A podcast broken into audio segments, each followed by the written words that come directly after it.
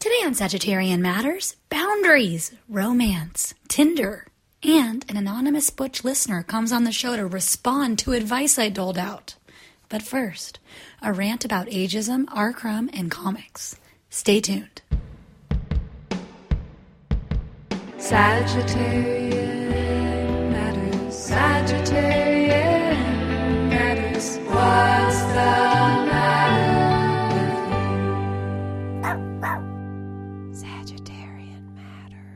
Hello from Los Angeles. I'm coming to you this morning from the Sagittarian Matters studio because I got really riled up about ageism and misogyny in comics today. Um, I need to tell you what a couple of things are in case you are not already a comics nerd. SPX is a small press expo that happens, it's like a big comics convention for underground cartoonists that happens in Baltimore every year. And the Ignatz Awards is the award ceremony. It's just an industry award that happens at that convention, and it's kind of a big deal. If you win it, it's a nice thing.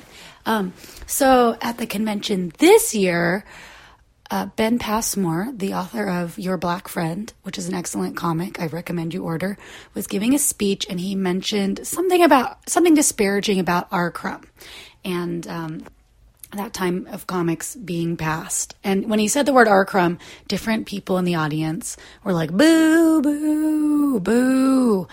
And then afterwards, Carol Tyler, um, who's Carol Tyler went up and she was the MC of the night and she said she said, "Oh, R. Crumb was the first person to ever publish me," or something like that. Okay, so all of that happened. If you're inquiring with me, your podcast host, about how I feel about R. Crumb, I think that he's racist, misogynist, trash, who's been given a pass for a very, very long time because he's so great at drawing. He's so great at drawing. Let him draw something totally racist. Let him draw raping a nun. Let him let him fuck a severed head. You know, he's just a wonderful draftsman. I just I don't think that that's appropriate anymore. I don't think it was appropriate then. I don't think it's appropriate now. Um, and I resent that we are still made to bow, you know, bow at the the throne of somebody who's just a great draftsman who is essentially like Woody Allen of comics, uh, except for the fact that he's married to an adult and not his own child. Anyway, um, so that happened this weekend. Kudos to Ben for doing that. Kudos to people for booing him. That made news in comics. And then some old, some older white guys like Derf said, "Oh, well, I don't. You guys, you can't boo Crumb. He's so important." And then people like um, Spike Trotman said, "Well, you know, for me, it's actually pretty nice knowing I can go to a comic book shop without seeing." I can't remember what Crumb's racist characters named Angel Food McSpade without seeing an Angel Food uh, chocolate bar at the register, which is Google it or not. Anyway, okay, so all that happened, and then today on Twitter, a young person tweeted, Old people need to get out of comics. And then she tweeted, Carol Tyler was a bad choice of MC for the Ignatz Awards. I'm paraphrasing. Um, this got my hackles up. Why did it get my hackles up? Well, you know, somebody doesn't need your need to be your political twin sister to earn your respect. You don't need to be the same person in order to respect each other, especially in public. Carol Tyler, Trina Robbins, Lee Marrs, Roberta Gregory, Alison Bechdel. There's a lot of women cartoonists, feminist cartoonists, and queer cartoonists who worked very, very, very hard to fucking crowbar the comic store open so that even, not even talking about really queer, gender queer people, even just women, even just people that were not straight white men, these people worked very hard to assert their space in comics in the first place. And so if you are a queer person or a woman and you're sitting at a small press expo, that 67 year old who's standing up there saying, you know, Crumb gave me my first opportunity, that person is the reason that you get to sit there. I mean, I don't even I don't know how to say it except for these people worked very hard to kick the door open and they did not receive the amount of benefits that you could receive if you follow in their exact footsteps because those benefits didn't exist at that time. And Carol Tyler being 67 years old has passed the age of what an appropriate age for a woman should be to be in public. Carol Tyler is still in comics and she's not like you know, people don't think of her as like a cute puppy like Lynda Barry, and people don't respect her like a crone. People are like, who's that? Who's that lady? Like young people, I've been there, been like, who's that lady? And you're like, that lady's been drawing comics for 40 years, and she continues to come to these fucking conventions and peddle her wares of her very, very hard work. And I just, to diss her in public for not immediately agreeing with the exact thing you were saying at that exact moment to me feels like a huge disservice. I feel like these people kick the door open for us. It is time for us to hold the door for them. And if that means you approaching a person and having a private conversation with them, if that means you extending your hand, try to see where they're coming from, try to let them know where you're coming from, instead of you going to your public forum full of young people and saying, this person shouldn't even be allowed to exist in this art form. It's just, I think it's preferable to try and have a one on one conversation with somebody over roasting them in public. And I've said this before, and I'll say it again, but what if we all took a break from criticizing women for one day? What if we took a break from criticizing women in public for one day? What would that even look like? If women were not a laughing stock for one day, that would be incredible.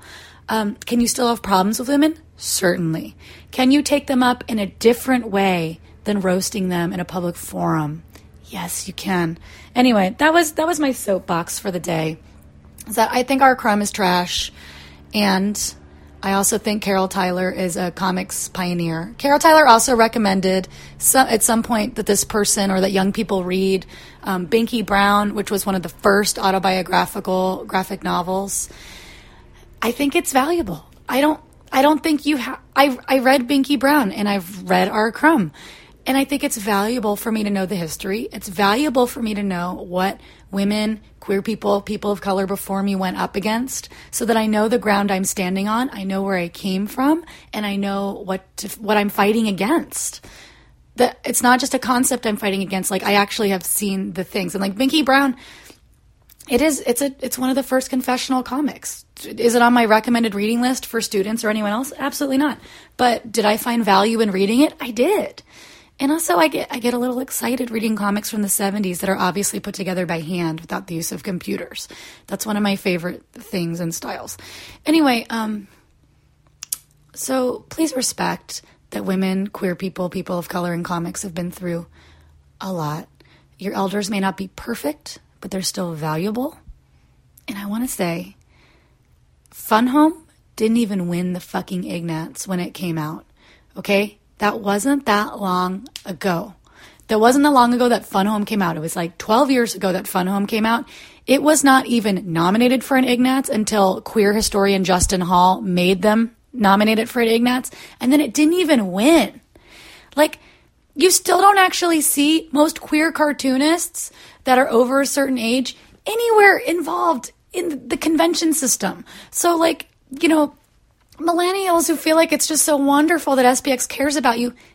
Comics culture didn't always care about you. Even as recently as 10 years ago, they didn't give a shit about giving attention to women, queer people, and people of color unless you were like the chosen three that there was a spot for. Any space that you're taking up has been created for you by people going to these fucking shitty dude fests and wedging a space that was more feminist inclusive. So just like give them a fucking break and have a conversation with them before you roast them online. Um, end of rant, but also the fight isn't over. We're still not allowed everywhere. We're still not respected everywhere. I still, when I was trying to Google the name of Ben Passmore to make sure that's who roasted Crumb, I saw like there was like a 4chan board that was like, R. Crumb is the best person in the world. So we still have work to do. Let's do it in a way that's productive, that doesn't tear other women down, and that doesn't feed into the cultures idea that older people are obsolete and not actually like hard workers, pioneers, and incredibly smart people that just happen to have sustained their practice and, you know, have a lot of resolve. Anyway, that's it. Goodbye. And now for something completely different a show about romance. Enjoy.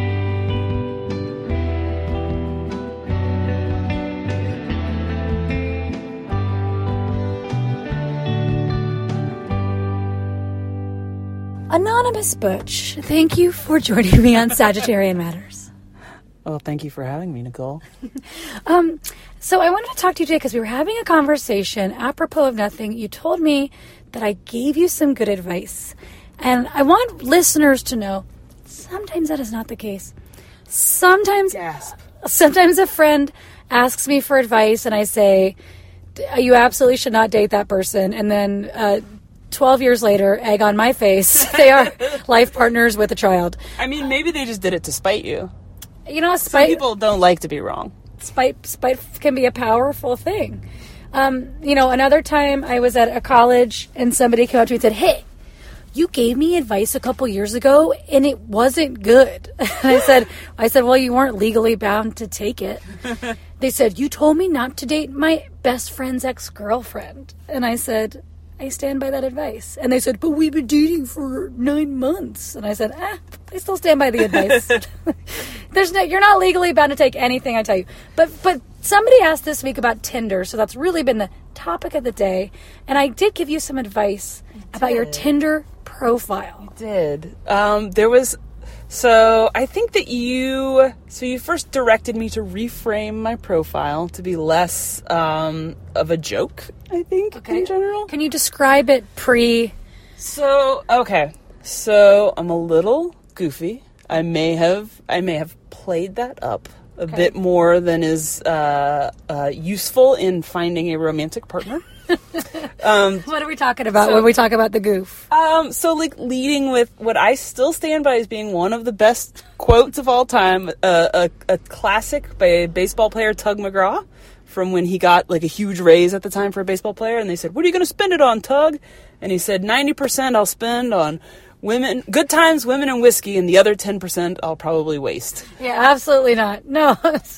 I still lead on Instagram with that quote. You do? Yeah. It feels very alcohol forward. Yeah. It feels very, very strong with the alcoholic step forward, and uh, and just being referred to as women, just like like hey, you could if you swipe on this person, you could be lumped in as women. She'll buy you something maybe, I might spend ninety percent of my money on you while while drunk.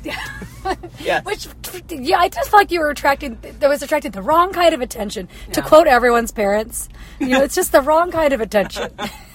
To quote every teacher I had, she just wants attention.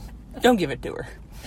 okay, so so you had that quote. I had that quote. I had a, I had a few photos that I was surprised that you had had took issue with. Like what? Um, so uh, You with the Star Wars cutout. he wasn't a cutout. He was 3D. It was a 3D R2D2. I would never have put like a cardboard cutout. I, I have standards. Um, Did you, when it, today you were like, "That's real. Those R two D. Those are real R two D yeah, he like moved around and beeped and everything. He had a stormtrooper with him. It may as well have been a cutout on Tinder. so cool. I- this is the wrong kind of attention. Just Um, yeah. So that one, and then the other one that you said, um, it was the one where I had gone to the Newsies musical and I had dressed up as a newsie, oh no. which I thought was quite charming. And um, you thought that the suspender Newsies hat, uh, big goofy grin look was a little played out in the uh, butch lesbian world. It is very difficult in Portland, Oregon, especially, which is not where you live. Portland, Oregon, it is very hard to throw a rock without finding a Tinder butch with a flat cap, a bow tie, and suspenders. And it just felt like it wasn't representative of what you personally wear on a day to day basis, what you would wear on a date, Maybe not. what you would dare wear when trying to woo someone into making love to you. Yeah. Yeah. I also had a, a, a picture of me standing in front of a, a waterfall, uh, positioned just uh, with my head back, so it looked like I was drinking the whole waterfall. I feel like we're going to get a lot of listener feedback of people saying, this person sounds great. I want to see a picture of Hot Butch with an R2D2 in a Newsies outfit and, Call me at 202 555 1234. and drinking an entire waterfall. Okay, so so you know maybe once maybe there was a minute where I was like, you know, anonymous Butch friend, like, d- do we want to lead with like you know acts of strength and character play? Not sure. But so then what? So then what? How did it change? And I, I don't want people to think that I pushed you into this because I don't. I don't care one way or the other. Um, I well, I think that at the time I was like, "Geez, Louise, dating's hard. These people out here, I just don't see eye to eye with them. What am I? What's happening?" And then, uh, and then over, I believe it was Ethiopian food when you were in town, and uh, and we went through and uh, updated my Tinder profile together.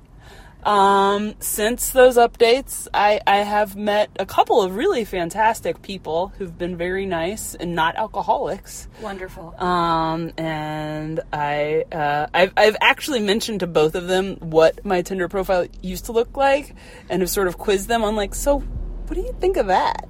And they've been like, "Ooh, I'm not sure I would have gone out with you. Is that true? Yeah. What did you replace these things with? So what are we? How can we make this into a lesson? Oh gosh, I would have to like, I, well, life is going so well, I've deleted the Tinder app. So. This is one, my hats off to you. Yeah. Um so I think I like I replaced it with an actual sort of earnest but with maybe a little bit of goofiness like like so, like the things that I enjoy like, you know, black coffee, complicated board games and bad TV. These things are all true. It's very it's very true. And also, you have like a very adult job. You have very adult responsibilities. Yeah. Oh yeah, and I put in there like that I'm like co-parenting with like other like good factual information for people to have about me and my life and what I might be like as a person to go out with. I know that was hard to add in and not just like stick with the like goofy shtick. Yeah. Um, but I feel like that's actually helped me date a more sort of serious, dateable universe of people. Not someone who's going. Yeah. waka waka. And but, uh, but I just want to say the piece de resistance. I feel like we set this up, and I can't remember how. But you washing a car. Oh god. You, yeah. you know, you you've been doing some CrossFit. You're looking a little buff. You're wearing a tank top, glasses off, Oh god. little sweaty, little sweaty, hair flopping in the face, squinting in the sun. Yeah. Leaning, Yeah, I remember that. flexing, leaning over a Toyota Prius or some other such glamorous car, just sudsing it up, slow, long strokes. And I took some pictures of that, and you put one of them up for a minute. The R2D2 picture bumped that one out of first position, and I was not thrilled about that choice. But the, I think the car washing one did end up staying on your Tinder profile. Yes. Yes, it did. It took R2D2 out. Um, yeah, especially because you couldn't tell that I was smiling out of just sheer embarrassment of, uh, of, of Nicole walking around me and being like, yeah, wash that car, daddy. Wash Yeah, I it. forgot you, Daddy. You called me daddy. Ew. Pappy!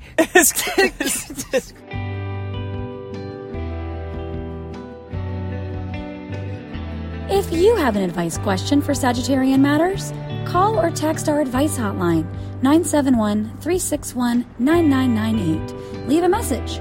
We might answer your question on the air, and we promise not to answer the phone. That is a Sagittarian promise that you can take all the way to the bank.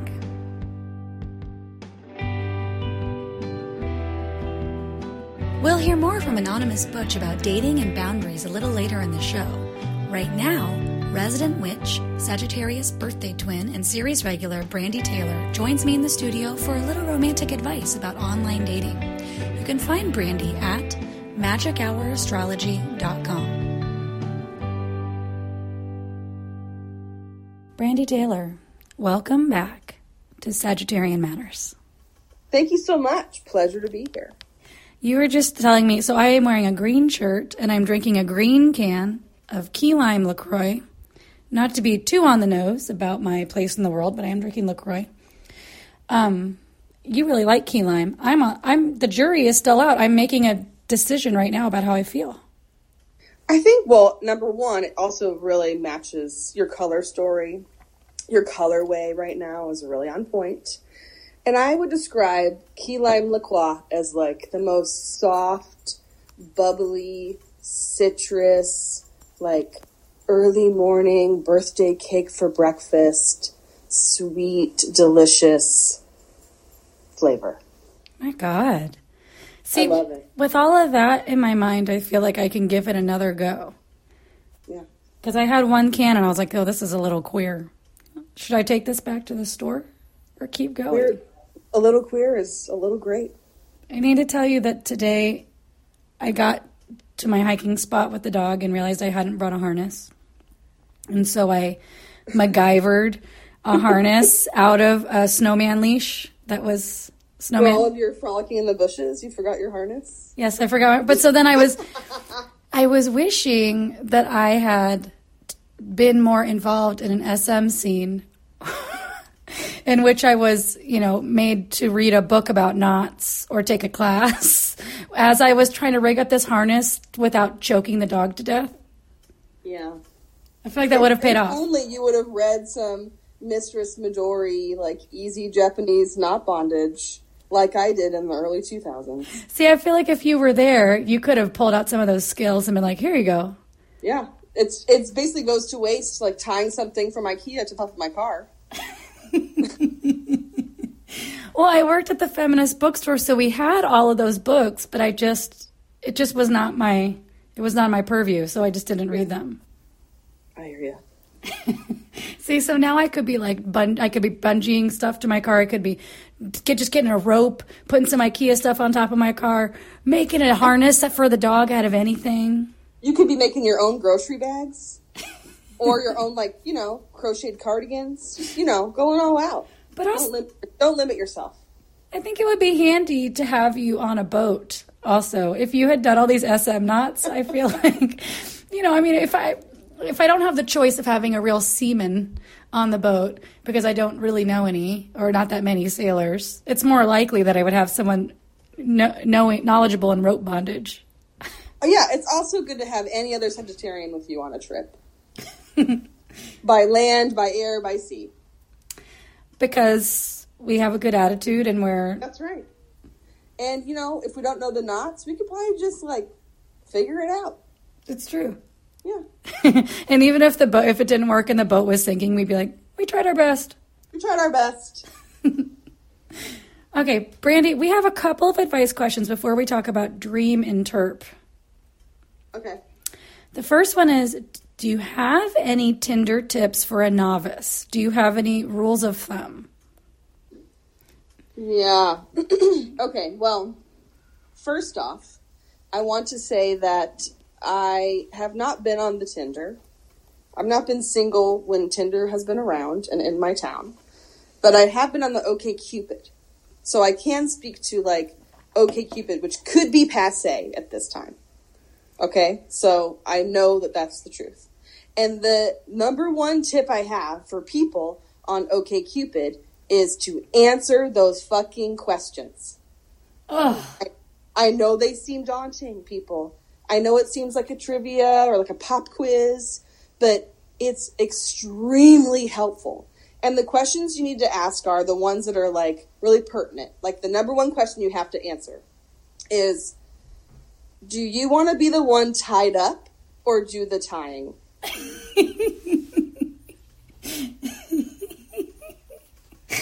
I'm telling you, it's it just is like that's a thing you really need to know. It tells you a lot about if you might be compatible, right? Also, like, do you want kids or blah blah blah? Like those things are great too. Do you enjoy racist humor? Yeah, no. Oh my god, that's a question. One of the questions is like someone makes a racist joke at a party. Do you say something? Oh my god. It's like in the tone that of that. question too to weed out some dicks, please. Yeah. Um, but the questions are really helpful. And I will say this I love answering questions. I love a quiz. I love a trivia. So I just went like hog wild on the questions. And um, the, my percentage, like the algorithm matches basically with other people, were extremely um, right on.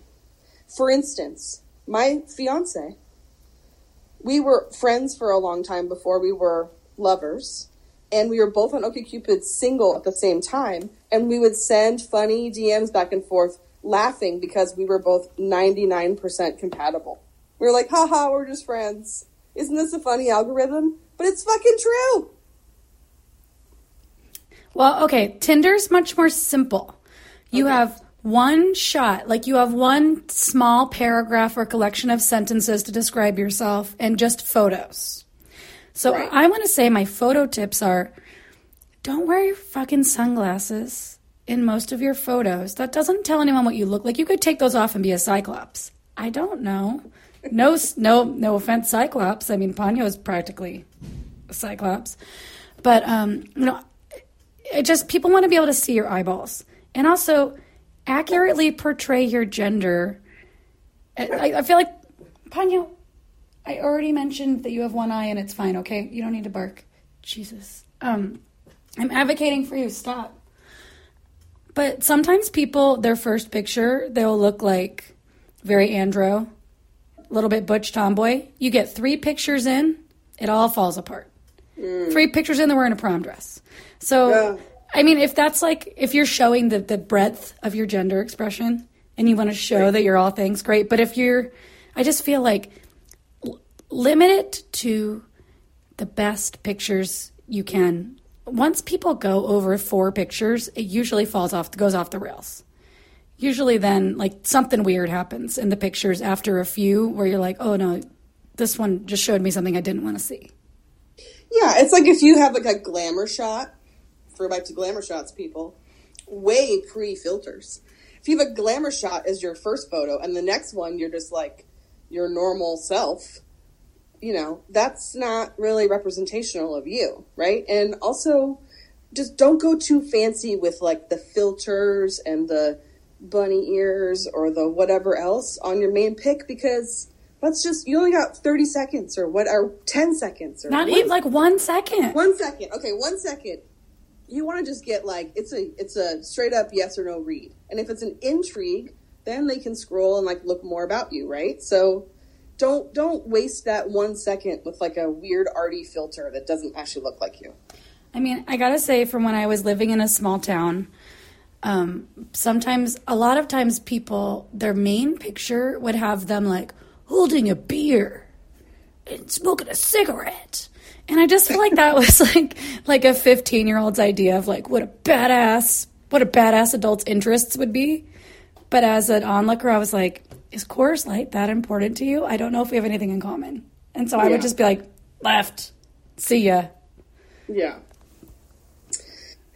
Yeah, and also, um, I think it's like if there's enough for you to be like, hmm, this person's cute, and like there's some intrigue there. Also, just you know, if you're dating, just take a risk and just try a reach out. You'll know pretty soon within like a few messages or even one message if the person's a yay or a nay.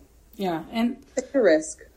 take a risk and um you know uh, what else do i want to say i mean if this person may not be queer they may be straight in which case i say pr- protect thyself and really be picky like sometimes i feel like in those situations where you're on a website it's a little bit like when you're at a thrift store and the thrift store like nothing's very good in the thrift store. So you find one thing that's better than the other things in the thrift store and you're like oh my god this is the best thing.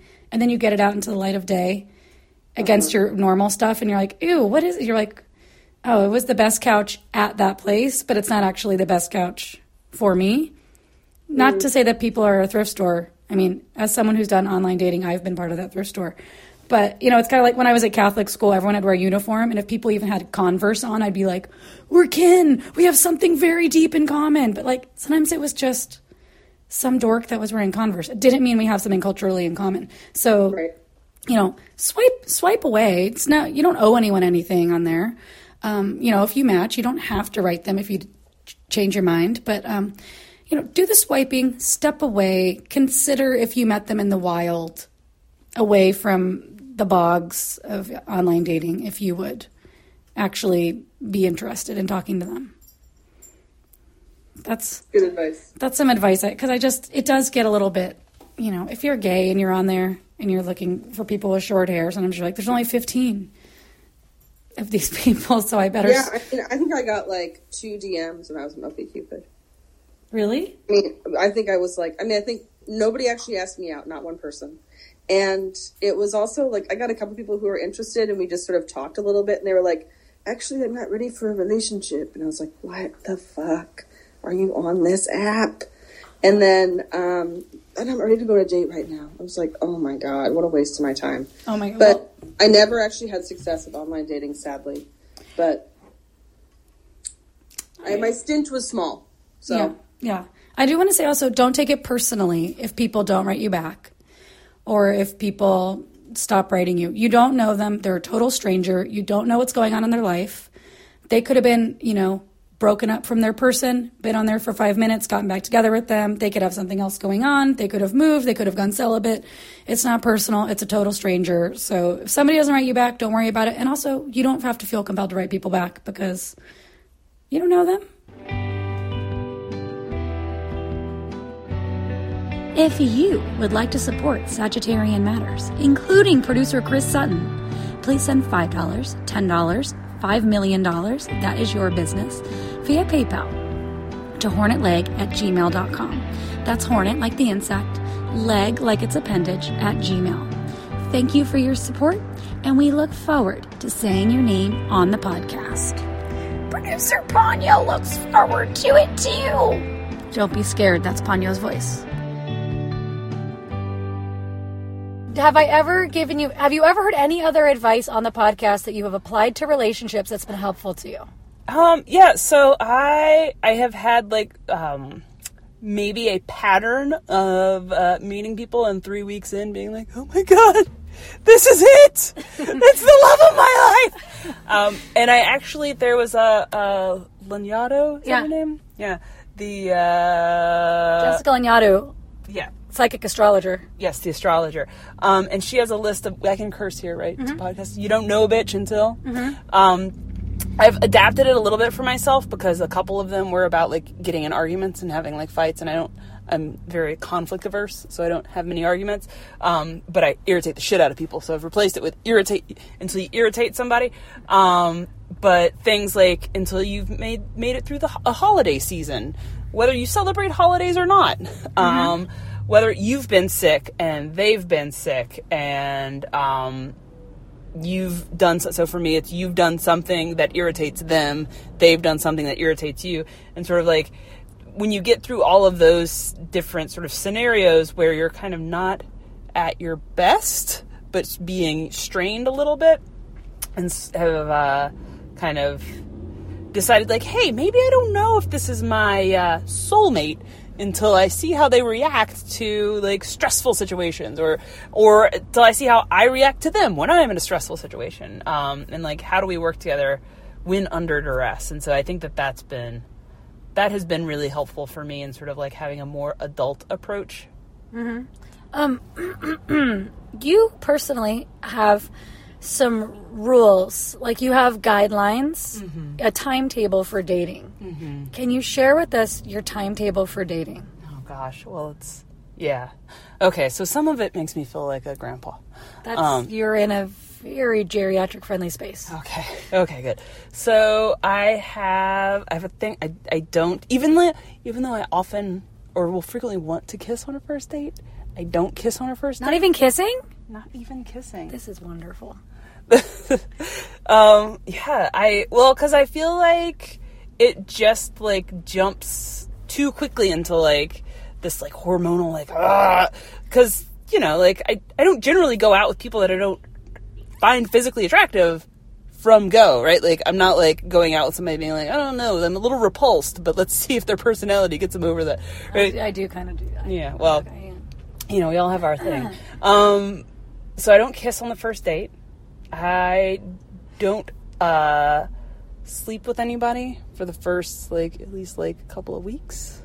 Um, so I want to get through a few dates um, before actually like taking the leap to the the physical, The bedroom. the bed, the boudoir. Have you had people try to push that and be like, Yeah, I had somebody. I actually had. I was like on like a third date and was like making out with somebody. I was like, "This is nice," and then they were like, uh, "She said, oh yeah, like I think she was like trying to be like sexy times. She was like, "Oh yeah, either you should leave or we're gonna like have sex." Then I was like, "Okay, I'll leave." Hmm. And it, admittedly, not the response that she was hoping for. And then she was like, "I can make you stay." And then I was like, "Ooh," and then I just never came back because um, I was like, mm, "You're not gonna make me do anything," and that just hashtag rape culture. Um, I was like, "Please no." Um, so just I don't know for anybody who's like trying to date anyone masculine of center, but who's still a woman, maybe don't tell them you can make them have sex with you. Like even like like maybe don't tell anybody actually even like m- male identified people cisgendered men I'm going to say even a masculine of center, even a dyke. even a masculine of center cis man like don't tell anyone you can make them have sex because that's actually just not hot I just I just feel like I hear the like gung gung dun dun dun dun dun. Yeah, Wah, SVU. wah. Yeah. yeah Um, um, so so okay, so you're but you have you have even more rules. I have even more rules. Um, so I've actually, it used to be six months until I would let anyone meet my kid. That has been relaxed down to like a month or two. What needs to happen for you to feel comfortable introducing um, what Oh. Dr. Laura would call one of your bimbos to my your bimbos. kid? Um, well, I'm the- not saying this to disparage any of the people that this anonymous person is dating. I'm just kidding. or to disparage good old Dr. Laura. Or to discourage bim- bimbos. Yeah. Which is a wonder, a very 80s term. I'm not even sure what it means.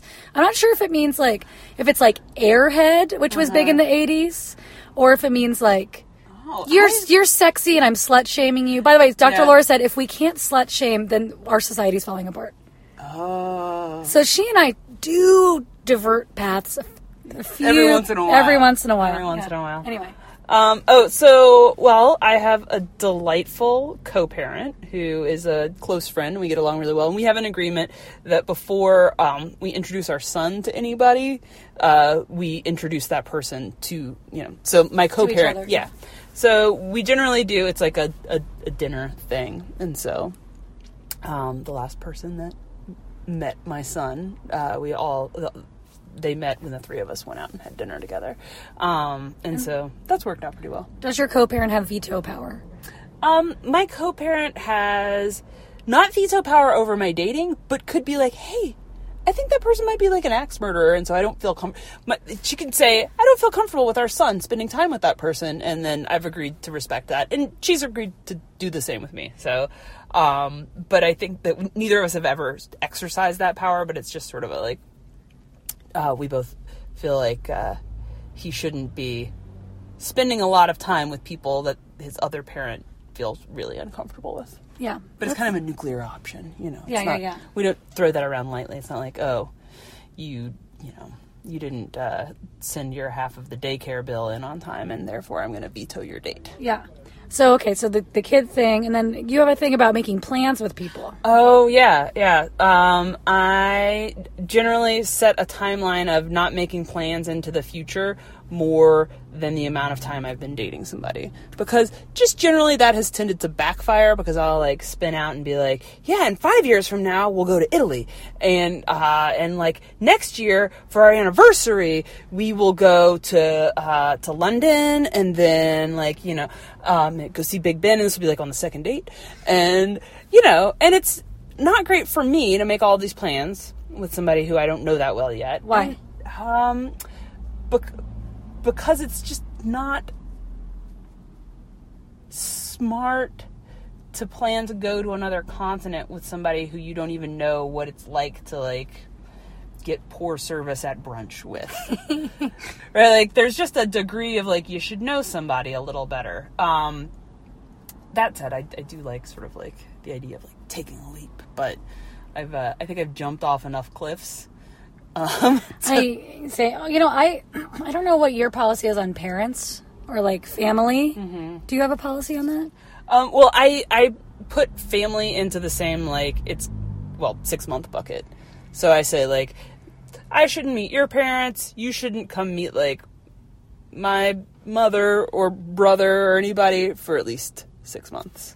I feel like in the past I have waved this rule away Mm-hmm. because I love parents. I love parents. I love. I mean, you can imagine. I love grandparents. Mm-hmm. I love meeting people's families. I love charming someone over 50. That is wonderful. I'm always looking for surrogate family. New, I just love it. I love it. I love meeting anyone's family. So when I've dated people and they're like, "Want to meet my my mom?" I'm like, "Yes." And also, I like I'm a Sagittarius. And I'm like, I'm not afraid of a challenge, and I'm part Capricorn. So I'm like, I'm not afraid of commitment. And so then I'll meet someone's mother after dating them for one month and then get enfolded into the family structure. And so mm-hmm. then when we break up, because the person ends up being a maniac, it is all the more painful for me because I'm not breaking up with one person. I'm breaking up with four people. Yeah. You know, and it, that that's the part that I think I think in my like weird my weird rebellious brain I'm like don't challenge me to not be committed. I'm so committed. But then I forget it's actually for my own emotional well-being. Yeah. And I found that um because I had for a while like I would go like I'd be going out with somebody for like 3 weeks and I'd be like, "Great, I want you to come home with me. I want you like very very quickly." And then that's kind of a I've gotten a little more careful with my friends and families like emotional roller coaster that they're on where I'm like, "This new person, guys, this is it." And like I feel like there's only so many times that my my people like my pack can like take the like, "Uh-huh. That seems great."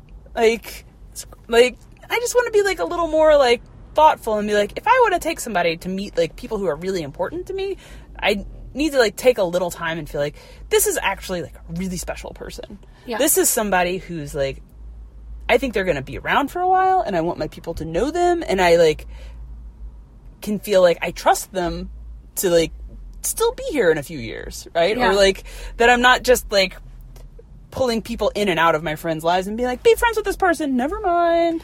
I, I mean, I, I feel that too because my friends are so much like my family to me that I don't want to bring, you know, every Tom, Dick, and Harry up into the group. Be like, everyone, pretend like anyone else you've met with me before doesn't exist, mm-hmm. because here is, you know, Yeah. whatever a butch person's name is, Screwdriver.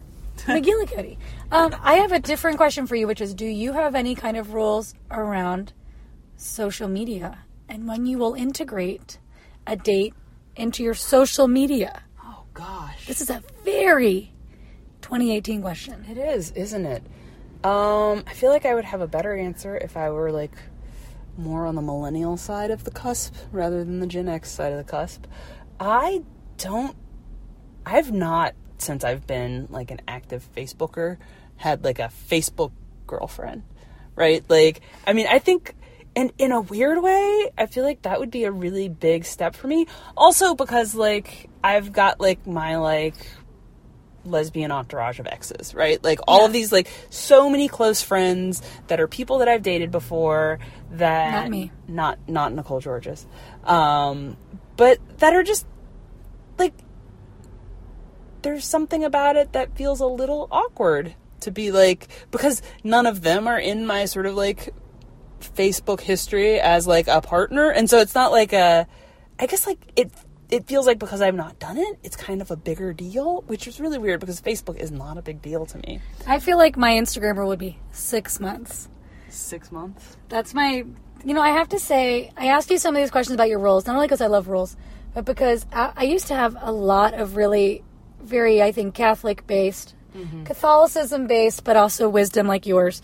Um, you know, like from learning things through the School of Hard Knocks, I had all these rules where I was like, okay, I'm not going to do this on a first date. I'm not going to do this thing till the third date. I'm not going to do. And then the election happened. And after the election happened, I had a post-apocalyptic feeling. I had a po- apocalyptic feeling for the first time in my entire life, and I was like, maybe nothing means anything.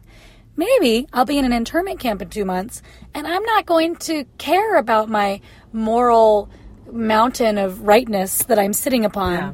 from having stayed chaste all this time.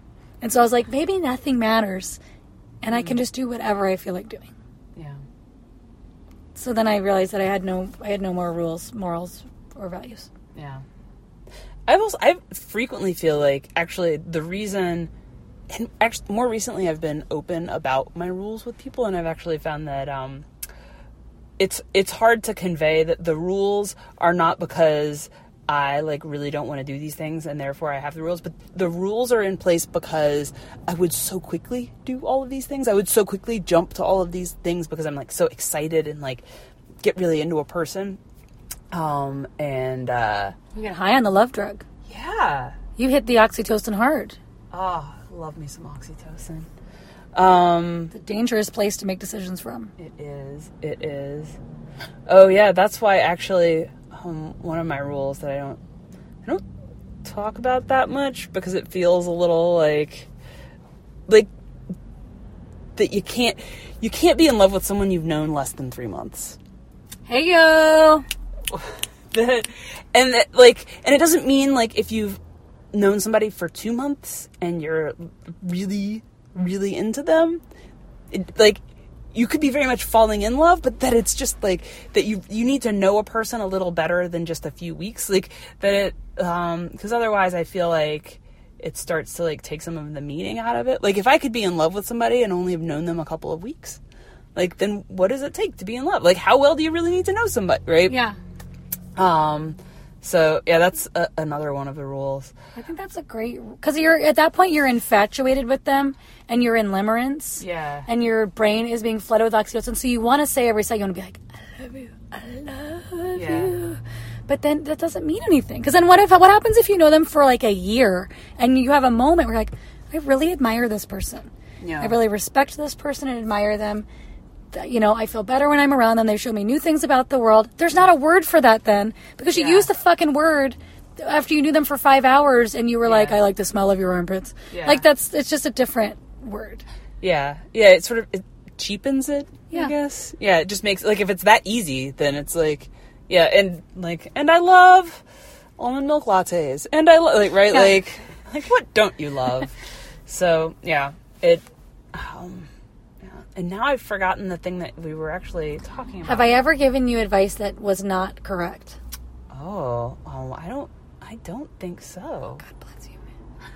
man. Um. Yeah, I can't, I can't remember a time where I was like, "Oh, Georges." I actually, you were one of the reasons that I created a new sort of standard for myself, which is when friends give me feedback or thoughts on a relationship that I'm in, especially if it's like something that's maybe a little hard to hear, that I should just go with that or believe it and trust it because my friends aren't actually trying to like tear my relationships asunder or like keep me from being happy. Like that my friends are actually looking out for me and sometimes have a better perspective on what's going on in my life than I do being like in the middle of it and sort of like in the emotional fray. Like my friends from the outside can be like hey man this doesn't seem like a good situation for you seems like this person's not treating you very well maybe you should like It's not because they're jealous. yeah, it's not because they're like jealous and they're like, oh, I want somebody to be mean to me. Yeah. Like, but that I just sort of, I've, I've taken this new stance of like, you know what? I trust my friends to look out for me and to care about me enough to like not give me horrid advice, especially when there's like more than one friend that's like, hey, this doesn't seem like it's great for you. Are you all right? Like, so yeah, I've, and it can be hard to like take that and to act on that advice but i think just like trusting that my my friends are trying to like see me be happy um yeah. yeah I've I've definitely gone taken a risk and gone for somebody who all my friends were like, "Ugh, keep your keep stay on your toes with that one. yeah I don't know what they're like now, but I do have some opinions from the past. I've been like, yeah, thanks for your feedback, everybody. But then it just it i'm does, up for the challenge it does haunt you. Yeah. It does haunt you, even if you're like, okay, guys, like. I have to make my own decisions, okay? Yeah. And then you go and what is it? My therapist or somebody said like, you know, just like someone hitting their head with a hammer. Like eventually it'll it'll be painful enough that you'll stop. Like you just you just need to keep hitting yourself in the head with that hammer, and then eventually you'll get tired of it. You'll get uncomfortable enough that you will get out of that situation. But until then, people could tell you a lot of different things, and you may still need to experience it just a little bit more yeah for it to really sink in. but at least they're telling you because i think the worst is when you get out of a terrible situation and then all your friends are like oh yeah I saw that one coming from the beginning. Oh, yeah. I couldn't believe you were going to go out with them, and then, whew, Well, I've, I have friends that have said that, and I was like, why didn't you tell me? And then they're like, oh, we didn't want you to be mad at us. I'm like, I will not be, like, I may be like, ah, but like, I'm not. yeah. If you're trying to look out for me because you love me, because you're my friend, Better to be grumpy for a week or two than miserable for years. yeah. Well, Anonymous Butch, thank you for coming on the podcast. This might be a new segment, Anonymous Butch.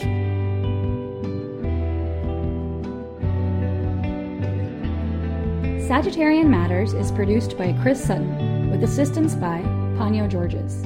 Our theme music is composed by Carolyn Pennypacker Riggs of the band Bouquet. Thank you for listening, and I'll see you next time.